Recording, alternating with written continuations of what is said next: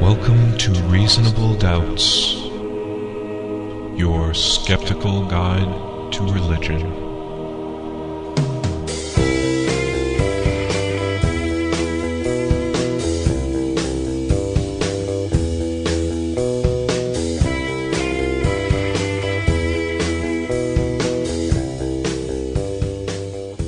Welcome to Reasonable Doubts, the radio show and podcast for those who won't just take things on faith. Coming to you from Grand Rapids, Michigan, the clasp on America's Bible bra. You can find us online at www.doubtcast.org, or those of you in West Michigan can listen to us on Public Reality Radio, WPRR 1680 AM, and now 95.3 FM as well. Woohoo! Yay, FM.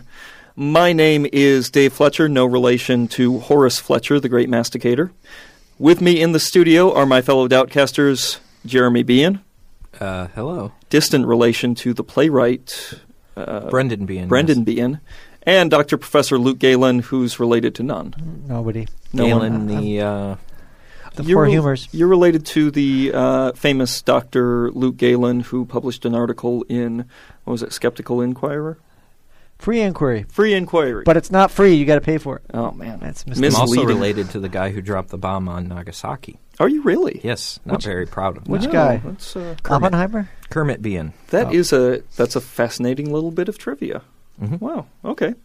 Uh, so, uh, Jeremy, uh, I'm a little jealous of you right now because you have seen the movie Creation and I have not.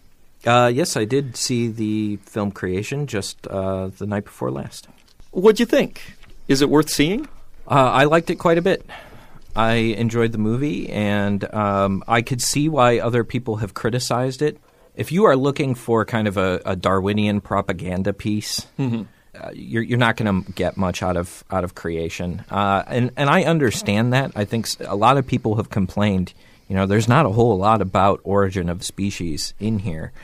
Um, But that's not the that's not the story of the movie. well, movie. yeah, I was thinking like, how boring would it be to watch a movie that was about a guy writing a book? I, mean, believe that was it's not a documentary. that was half of Master and Commander actually. And it I was wanna- actually the instead of, of a Commander car I chase, liked I want to see a barnacle experiment, uh, or you know, him dissecting some sort of you know. no, it was about his relationship with Emma, and it was about their daughter dying, and, and, the uh, conflict of their religious beliefs Right. and yeah. and I thought it was I thought it was very moving. I mean, I it, I'm I don't think it was an incredible movie. Um, One of the things that I thought was a little odd is the the way they chose to represent his thoughts of his daughter visually was by almost making her like a ghost like character, and so it Which it, is kind of uh, yeah, it might have given the impression to some people who, who didn't know much about Darwin that, that he was going schizophrenic or psychotic Right. towards the end of his life, um, and it was res- it was just a visual tool to try to express that. Uh, but I did think that was a little overdone. Um, and one of the fantastic things about the film was these flashbacks. I thought, at least, the flashbacks to his his time on the Beagle oh nice. and it just seemed like they could have done more with that. They were the ones that they did have were really good, and uh, and it was like, oh, we could have dealt with a little bit less of his daughter's ghost and a little bit more of the beagle. But uh, Did they get but in into the end, his I thought it was great. relationship with the the captain of the Beagle? Um, Just no, not much. notoriously uh, not a, a good relationship. No, no, they they glossed over that too. Ah, that's- No, I heard in a review that they made Huxley seem somewhat abrasive. yes. although, although I think Huxley, You've killed God, sir.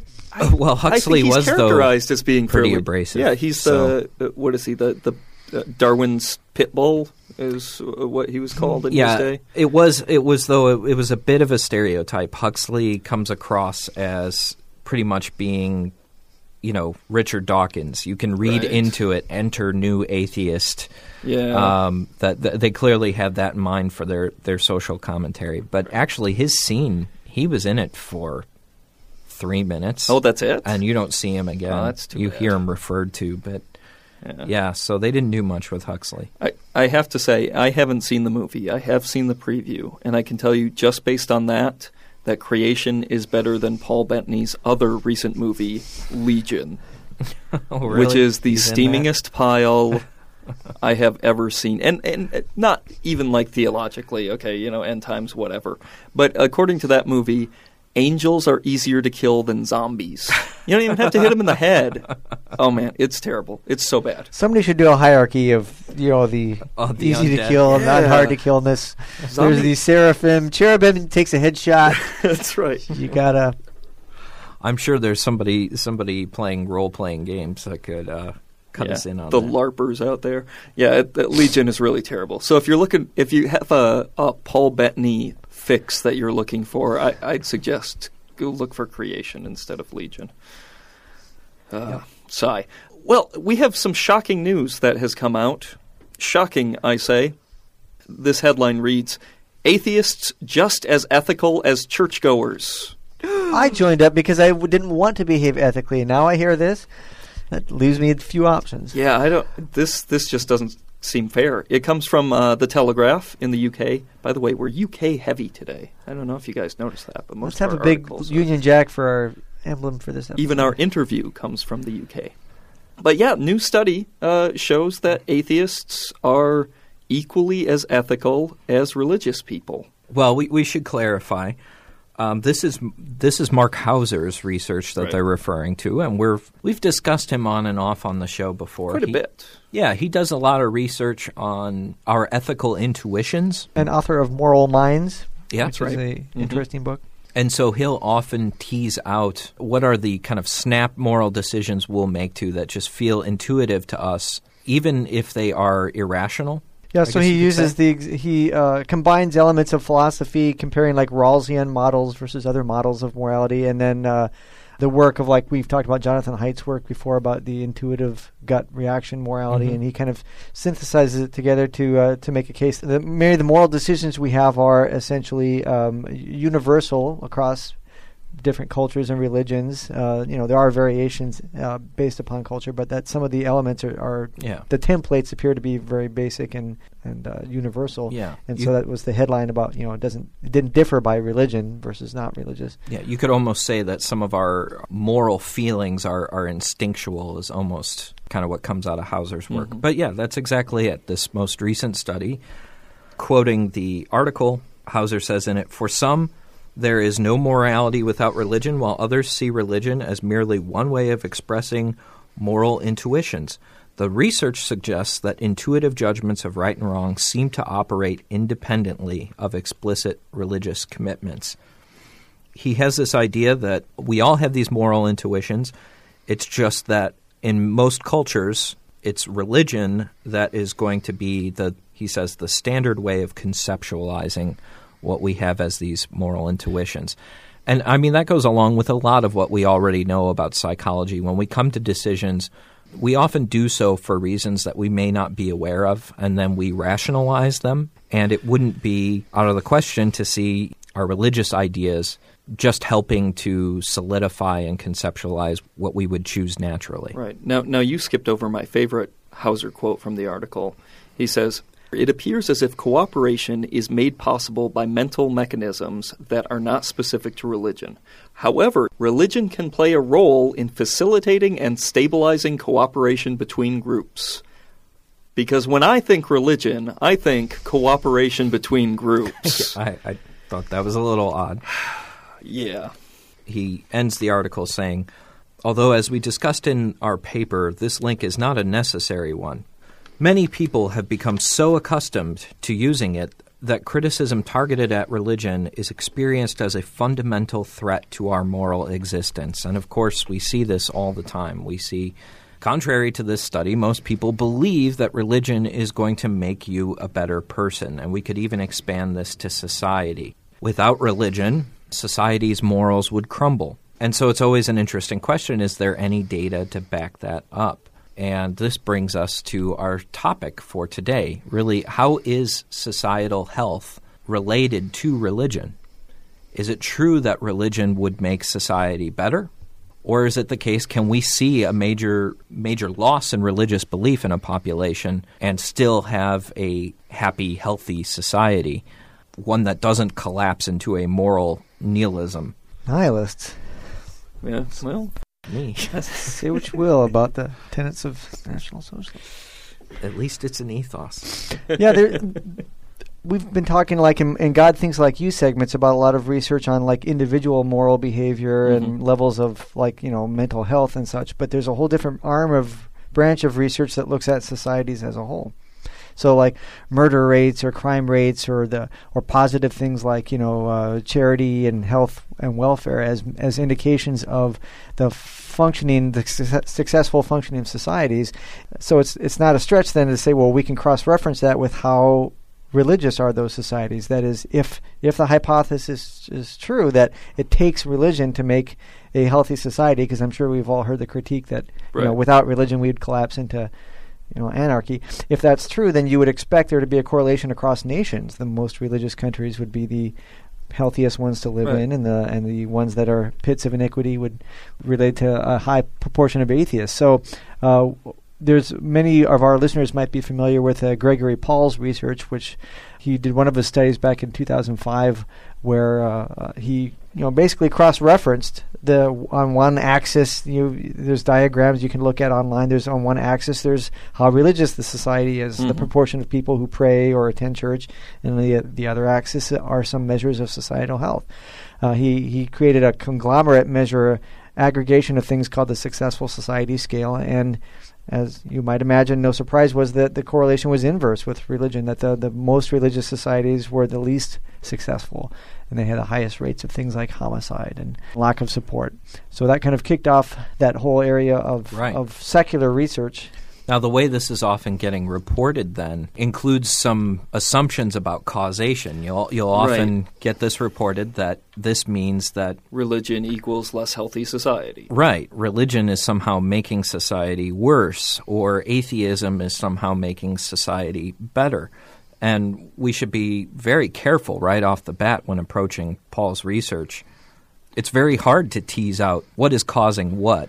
Right. Correlation versus causation. This is So there's all kinds of possible third variables we could think of, like Mhm. poverty levels and you know education of the population. That that would be you know you could easily make a scenario that the that societies are not as functional if they're less if they're if they're very religious because those tend to be the ones that are uneducated. Think of like African countries. You know there might not be a social welfare right. uh, of the people, um, and that's why the societies are bad, not the religion driving the relationship. hmm Now, Paul has tried to sort out some of these other possible causes and to and to control for them. For example, people have brought up uh, Im- immigration and diversity might be the source of these relationships. People have brought up maybe violence in the media might skew this. Maybe even they say a country's frontier past. And there's a whole uh, area of research about the American South's past of like you know the, the, the why the South is so different than the rest of the country. Looking at things like I don't know if they call it frontier past, but like a history of people who uh, don't have a government control and settling their differences with dueling Mhm. and, and Sure. that whole cu- culture of honor culture. So you know societal past could make a difference in the values in that hmm Right. area. But the point is, after controlling for these things and not seeing any kind of causal relationship come to the front, Paul's thesis is that religion might actually be a, some sort of coping mechanism. If people are experiencing high levels of stress and anxiety, they don't have a social safety net in their country that will take care of them should the disastrous happen that they depend then on religion. They they turn to God in in those situations, and this might be the causal relationship. So that's important to get. It's not necessarily religion. Religion makes countries Less healthy. yeah happy. less healthy, Yeah. less happy, or that atheism somehow makes them better. The idea is that in these countries where you have good, robust social services, people don't need to depend on something like God. They don't need to turn to religion. So it's it's much more a symptom of a ill society than it is the cause of an ill society. Is that is that accurate? I think that's what Paul would say. I Right. think that's how he Well, would yeah. characterize it.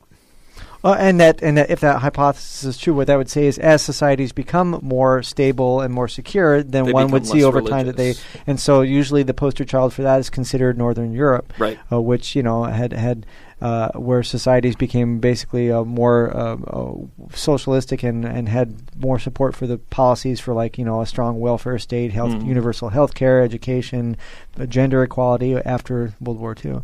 There have been quite a few criticisms of Gregory Paul's research. And you can find a great example of this on the site verumserum.com. We'll have a link to that at doubtcast.org. This is a Christian conservative website. Some of their critiques were good because they actually brought up data. Uh, a Sure. great a great amount of the critique of Paul was basically just ad hominem attacks. Yeah, he doesn't have a degree. That's right. His background is in illustrating and, And- other things, but Right. okay, that's interesting. But his data is what counts. Exactly. not- it's the science people. It's not who does the science. Right. And other ad hominem attacks were well, he's he's an atheist, so Yeah. he's already has an agenda here. Absolutely. And of course, that means we need to scrutinize the results. That, Absolutely. that's true. We need to watch out for bias. But again, what matters is the data. Now, what criticisms do they actually have about Paul's data? They basically accuse him of selecting evidence that's going to support his thesis, and doing this in two ways. One would be selecting the countries that he used to measure uh, religiosity and, and social health, and then selecting the measures themselves of social health to look at. So, for example, selecting the countries, the critics point out that Paul doesn't include countries like Russia, countries like Poland, countries like the Czech Republic. Basically, they're they're saying if, if you were to factor these in, you might get different results.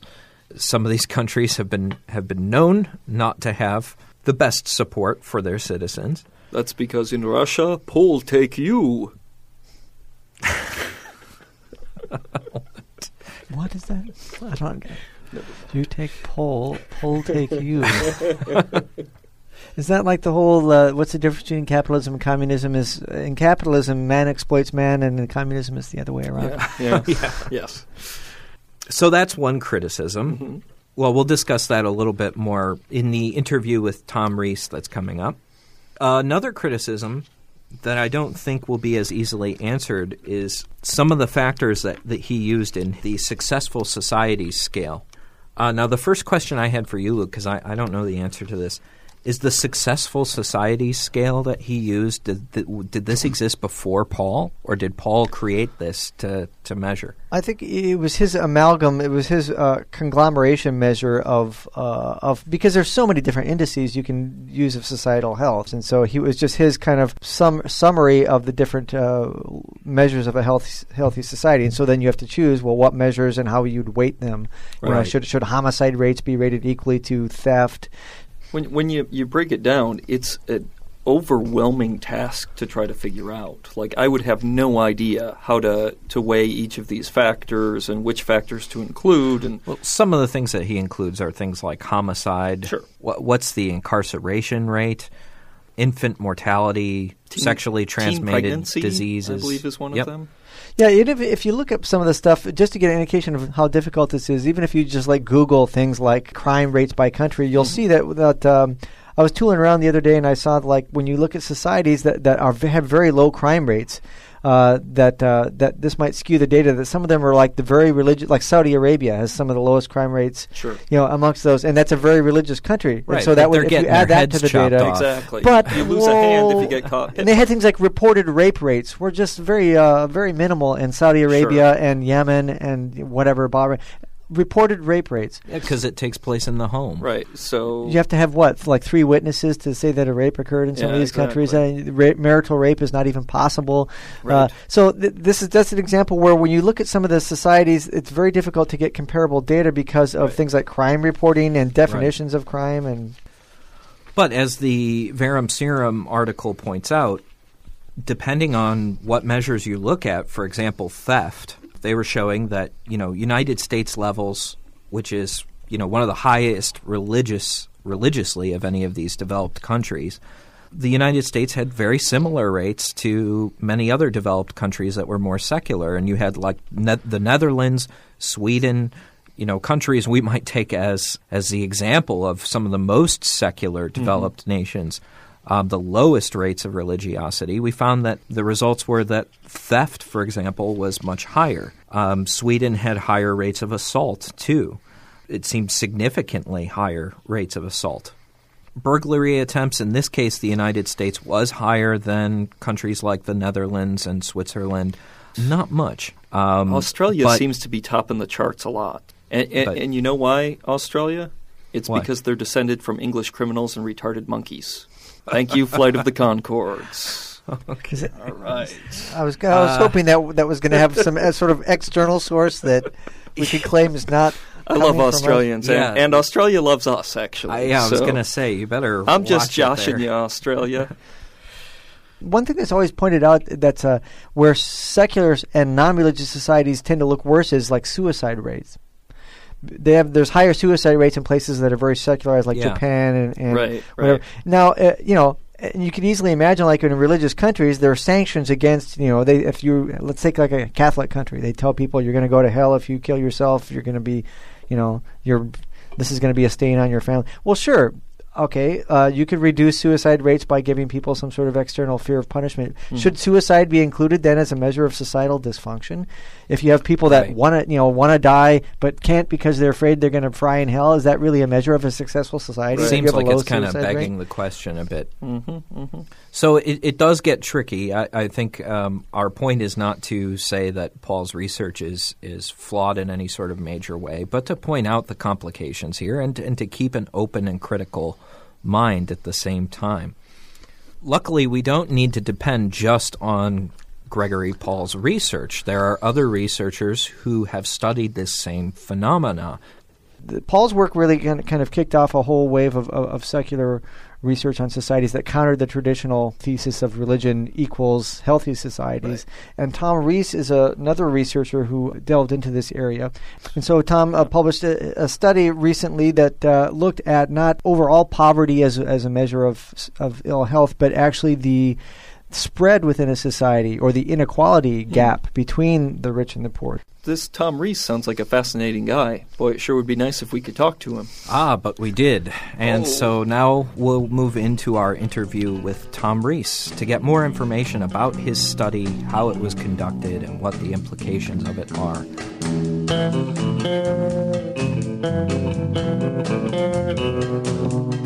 Joining us on the show today is Tom Rees. Tom Rees is a medical writer living in the UK. He has a PhD in biotechnology, a curiosity about psychology of religion, and he is also the author of the Epiphenom blog. Welcome to Reasonable Doubts, Tom. Hi. First, tell us about your blog, uh, Epiphenom. What, what is it about, and what got you interested in writing on these subjects? Okay, well, uh, my blog covers um, psychology and social science of uh, religion and non belief. So, really, I try to keep up to date with the, the latest published studies, and when I find something interesting, I, I, I write it up and post it up on the blog.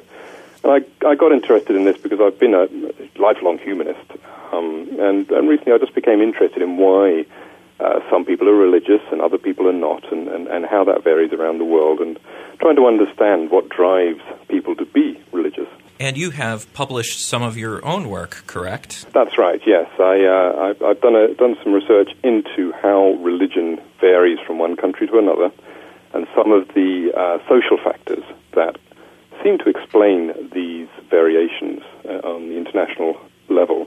At the beginning of the 20th century, really, people started to get interested in the idea of secularization. This, this apparent trend there seemed to be in Europe um, towards uh, away from the established churches and away from religion, and people seem to be becoming less religious. And, and so socio- sociologists were very interested in why that might be. They, they put forward the idea that it, it's basically down to modernization. So as people um, became better educated, they found that re- religion was less believable. And also, uh, as, as states become more secularized, they didn't need to turn to the church for social functions. And so basically, they thought that religion was just going to die away as, as uh, countries became more modernized. And that was a, a fine theory, and, uh, but they soon realized that there was one glaring exce- uh, exception to this, and uh, that, that being the United States, of course. Well, I saw that one coming. Yeah. So, so the question is, why is the United States uh, you know, the most modern of nations? Why is, is religion so popular and, and, and persists so strongly in, compared with other modern countries? And um, what uh, sociologists in the U.S. put forward is the is this idea of, of market forces in religion. And their hypothesis was that um, because America has such a diverse religious community, there's so many churches out there providing all sorts of different um, enticing religions that, that it, it, basically encouraged people to be religious. So their idea was that the reason Europe um, had become less religious was not anything to do with modernization, but simply because they had these boring old state churches that nobody could really be bothered with anymore. That was um, strongly challenged by a lot of European scholars, but, but nobody could really provide an alternative explanation of why mm. why the U.S. was persisted as being so religious. So then the next development, I guess, was um, more recently. Uh, Pippa Norris um, published a book along with Ronald Inglehart. Called Sacred and Secular on going back to the idea of why people turn to religions. And they put forward this hypothesis is basically down to insecurity. So although there's a logical reason to believe in to turn to religion, there's also uh, an emotional need that's provided by religion. So, what specific type of insecurity are we are we talking about? Uh, financial insecurity or emotional insecurity, or it's, it's, it could be anything. I mean, they put forward the idea of existen- existential security. So, fear of hmm. death is one aspect of it. If you're living in an area where there's a lot of disease and there isn't very good health care, then that's a form of insecurity. But they also said one of the other things they put forward is, is, is this idea of financial insecurity. And they specifically said income inequality. They, they noted that income inequality correlated very well around the world with the popularity of religion. And they put forward the idea that uh, income inequality leads to financial insecurity because uh, even if you're at the top of the scale, you don't know if you're going to go down the scale. Right. So that, that can cause worry and anxiety. And if you're at the bottom of the scale, then even if you're in a very rich country, then you know you, you you might not, not have very good access to healthcare and those sorts of things, might not have good education, those sorts of things. So they, they, they simply noted this correlation between inequality and religion. Which would seem to explain away that uh, anomaly of the United States. Even though it has a very large GDP, still income inequality, we might say, is higher in the U.S. Well, that's right, of course. Uh, so the United States is an outlier in a lot of different ways uh, from other industrialized countries. But one of the ways that it differs is, is the relatively high in, income inequality. So potentially that is an explanation. So what I did, what I, I was interested to do in my research was to basically compare the three theories that have been put forward.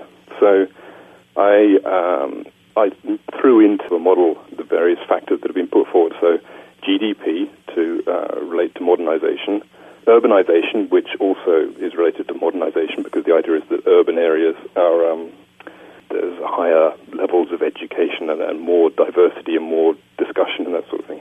The other factors I put in was a, a bunch of scales that measure how much government regulates religion. The idea being that the more regulation there is, the more unpopular religion should be, uh, because as soon as government gets this is this is basically the idea of the uh, the competitive marketplace of religion. Mm-hmm. And the, the final factor I put in was income inequality and put all of these factors into the model, uh, model, and it turns out that they all seem to play a role.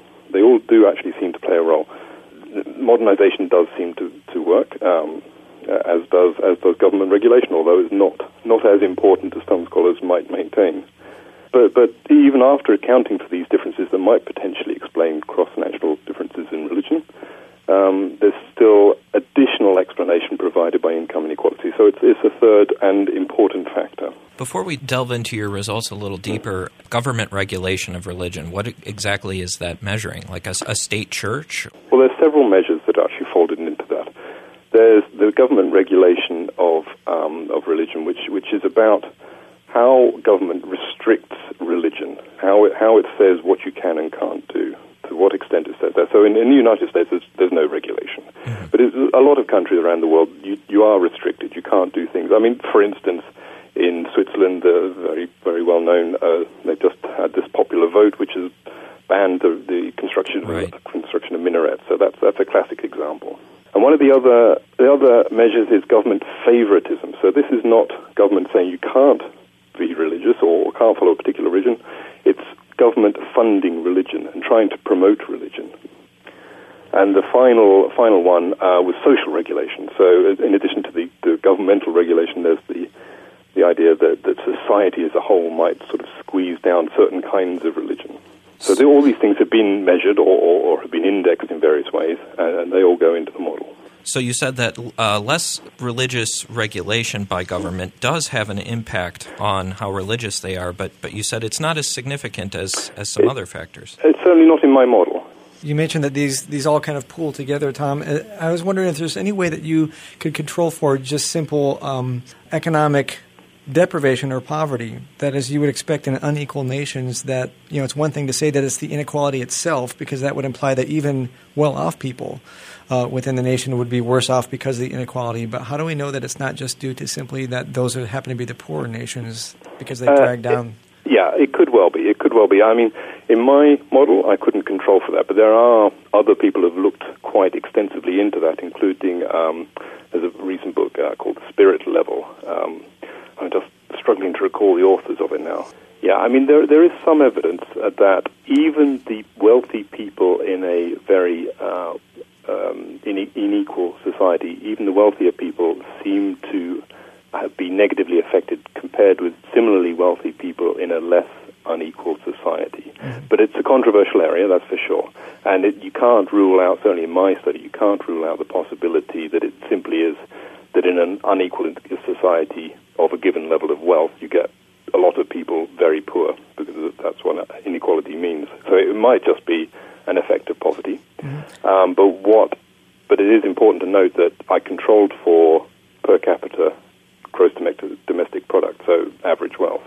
So you do control for these average wealth effects, but it, it might be that, uh, that, that the inequality is pulling down the wealth of, of certain segments of society. But on the other hand, of course, inequality is pushing up the wealth of other segments of society. So you know the, you might expect the average level to be the average effect to be zero. We've had discussions with other people on the show that argue for religion's positive impact on societies. Like we had uh, David Myers, the, the psychologist, um, a while back, and he was saying that he was responding to a lot of the research, like Phil Zuckerman's research, that shows that you know the least religious nations are the most well off societally. And one of his criticisms was that when you look at the results across countries, societies, that you see that the relationship is negative, that the well being is better for the least religious nations, but that when you look at individuals within the society, that it was the opposite. Is there any way that apparent contradiction can be worked out that individuals within societies, to the extent that they're more religious, might have positive indices of well being uh, psychologically or social behavior? Or Yeah, I mean, absolutely. The, the two the two are perfectly compatible. Religion could have a beneficial effect at the personal level, and yet still be associated on the societal level with with uh, societal ill health, and that would happen if um, if the causes of increased or decreased religion also had an impact on societal health. So so if if being wealthier makes the nation uh, less religious but also healthier, then the fact that people are less religious, that might have a, a negative effect on how they behave, and yet the overall effect could still be positive if wealth is more important than religion. And so what this really shows is that, you know, there, there's, there's a lot of uh, studies, especially in the U.S., seemingly associating religion with better behavior in certain ways, and yet it's clearly not a very important factor compared with other factors. Because if you look at these nations, there's a recent study out last year showing the, the levels of trust across nations. Those nations that are least religious have highest average levels of trust, and yet religion is supposed to encourage trust. So it's clearly a factor, or it could be a factor, but clearly not uh, a very important factor. So we could say the, the overall conclusion of your study is that modernization and societal health, when those increase, we see less religion.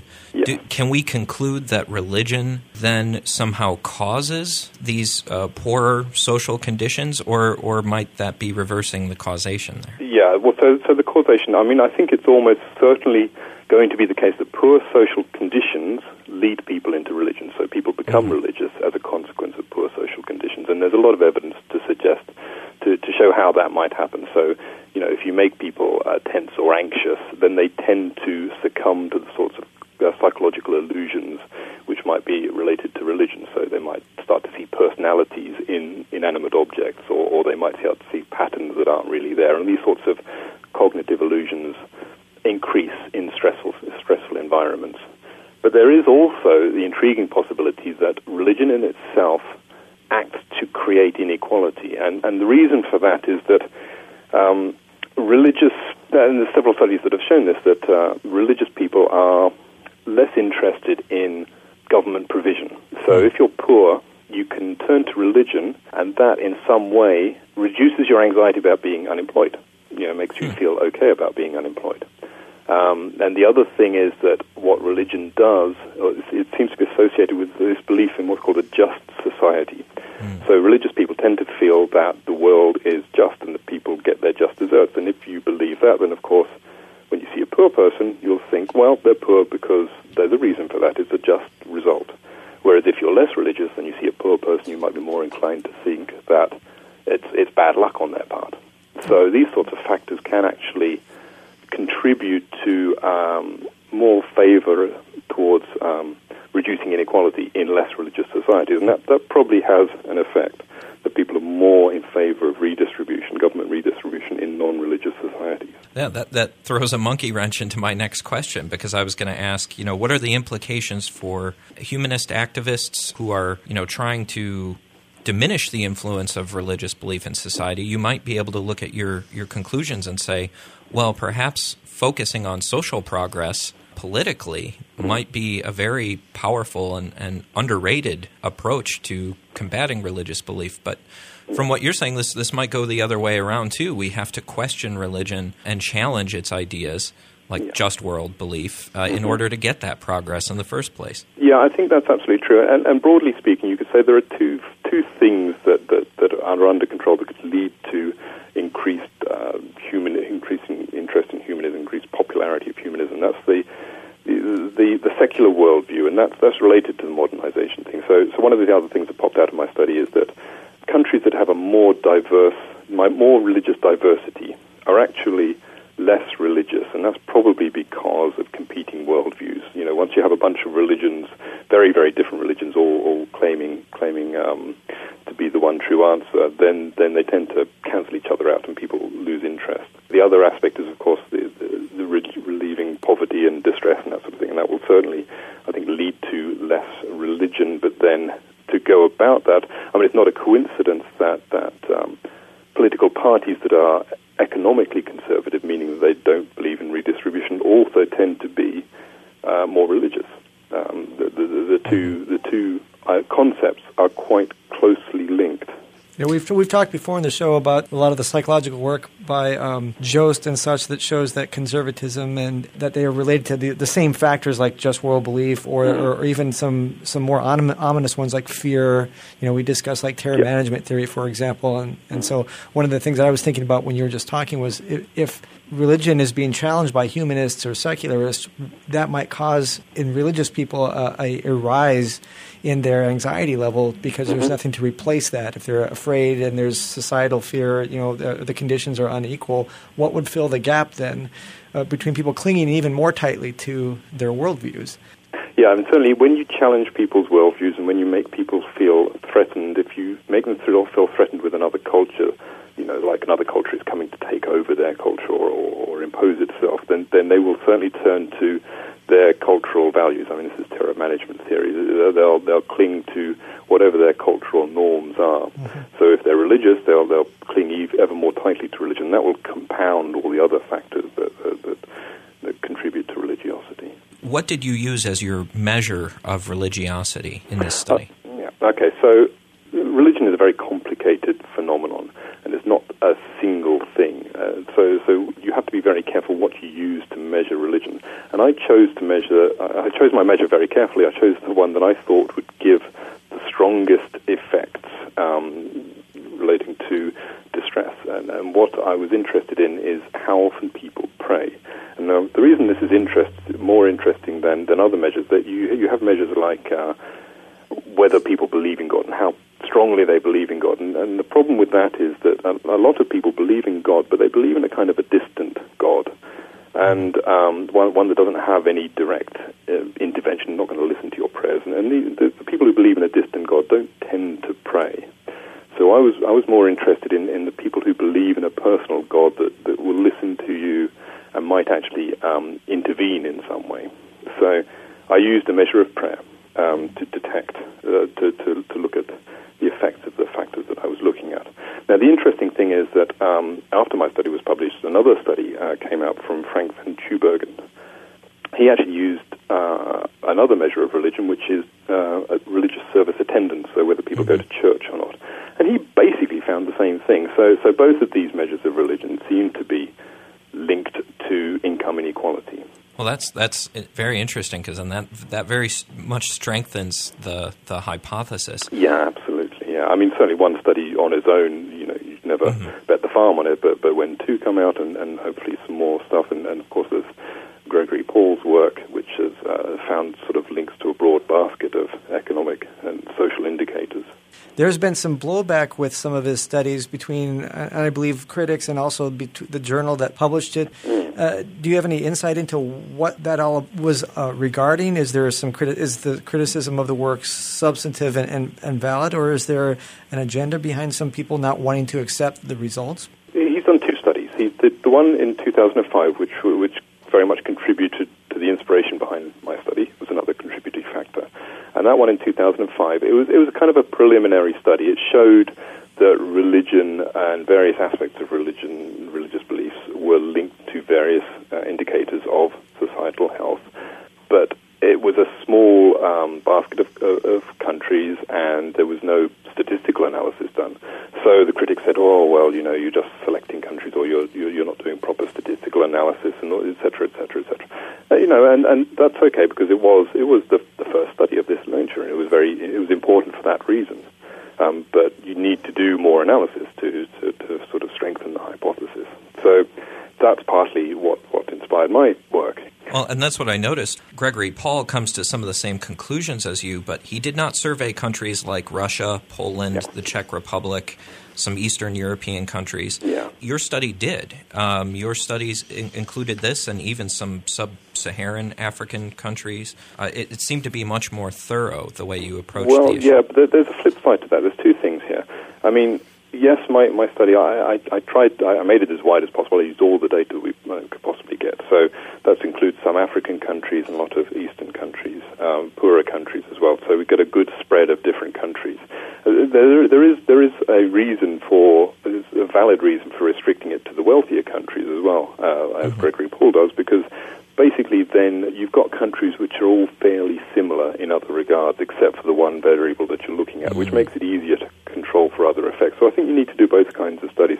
It's worth doing it in a small sample of very well studied countries. Um, where, which, you know, because these modern wealthy countries, there's, there's a lot of very high quality statistics on them. And as you expand the sample to the poorer countries and the, you know, the, the lower income countries, the, the, the quality of the statistics sometimes can drop.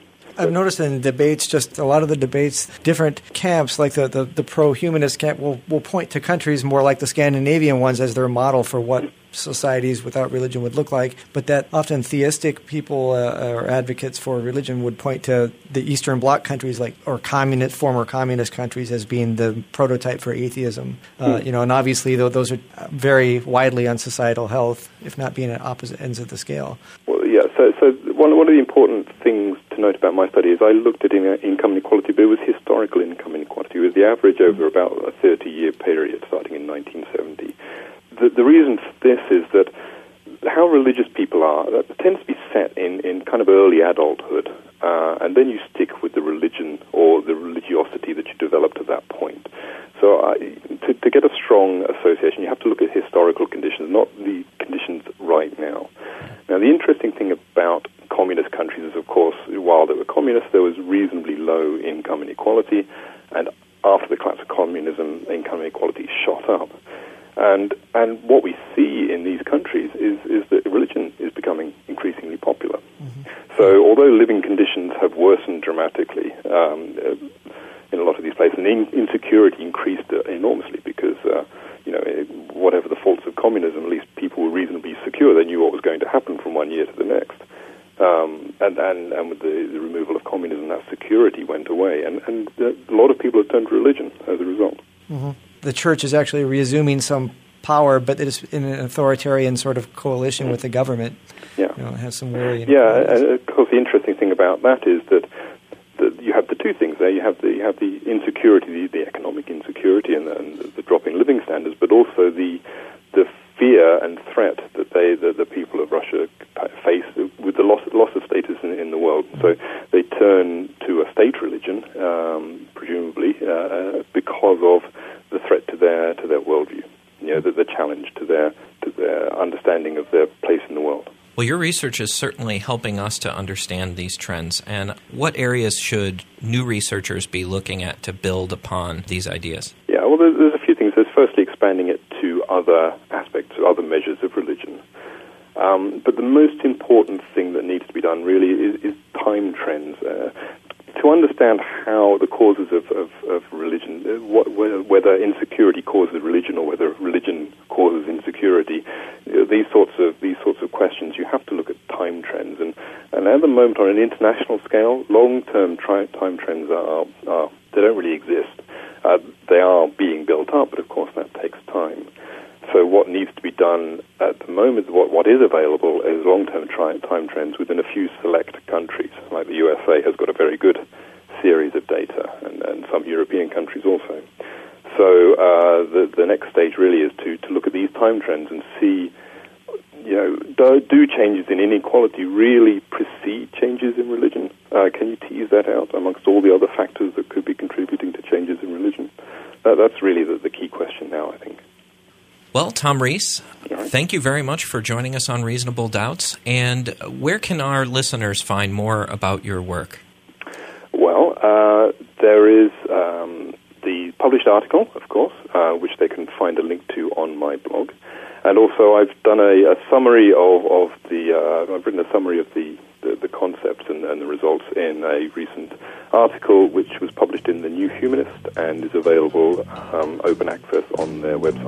Excellent. Well, thank you very much for joining us on Reasonable Doubts. It's a pleasure. Thank you very much.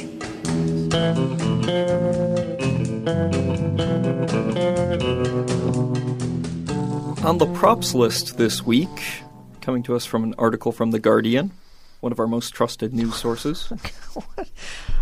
We we love the UK today and Australia. I I cannot stress that enough. We love Australia. Good day, mates.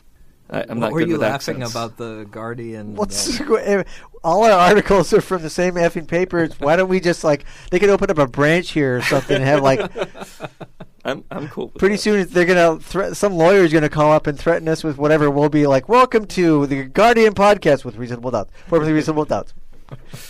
Uh, anyway, article entitled "New Award Recognizes Schools Teaching Both Religious and Non-Religious Belief." The prize is called the Accord Prize. Good title.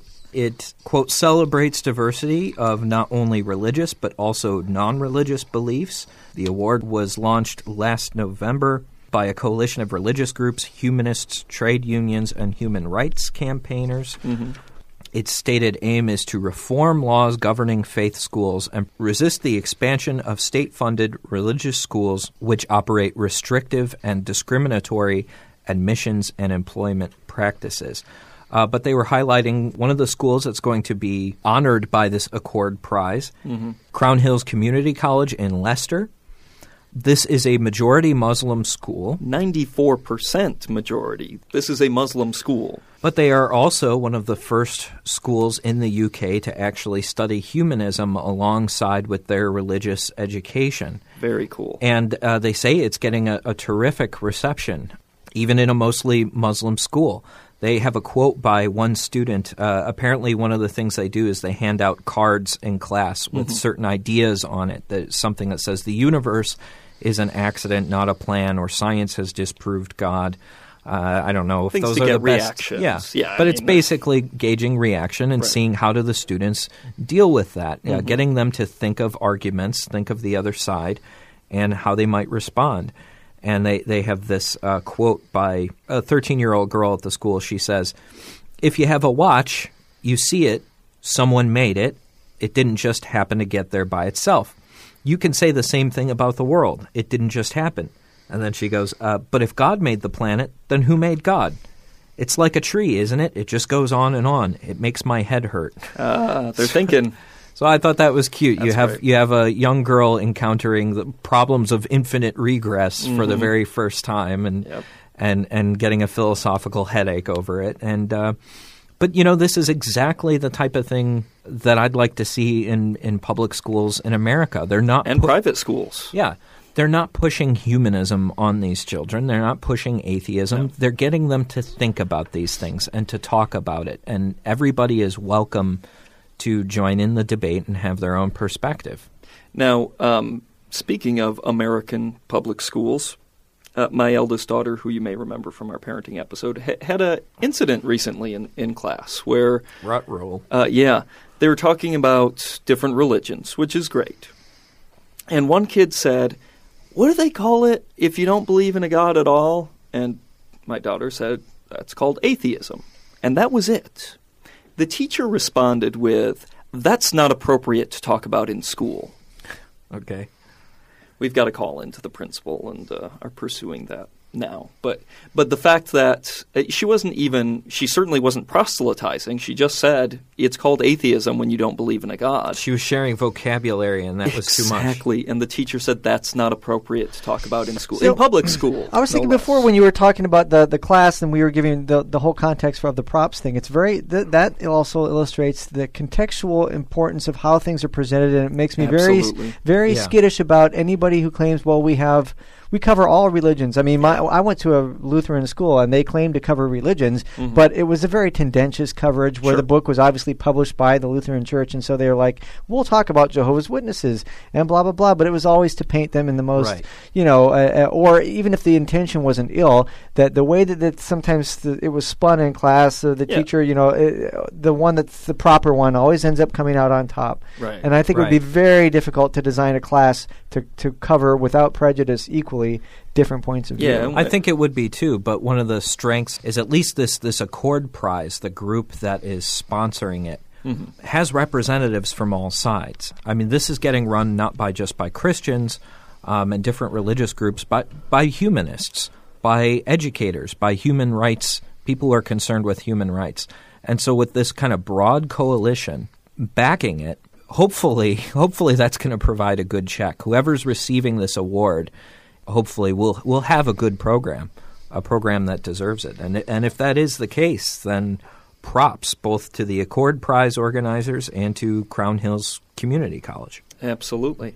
Uh, well, that's going to do it for us this week. Until next time, check out our website at www.doubtcast.org. Email us at doubtcast at gmail.com. Join the discussion on our forum at doubtcast.forummotion.net. There's one M in Forum Motion.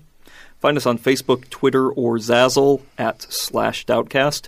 And if you have any homeschooling parenting advice, Dave might be needing that in the near future when he withdraws his children from the public school system. That's right. So uh, that's going to do it for us this week. Thanks for listening, and we'll catch you next time right here on Reasonable Doubts, your skeptical guide to religion. To catch up on past Reasonable Doubts episodes or to email your questions or comments, check out www.doubtcast.org. Reasonable Doubts is a production of WPRR Reality Radio. You can find out more about reality radio at publicrealityradio.org. Reasonable Doubts theme music is performed by Love Fossil and used with permission.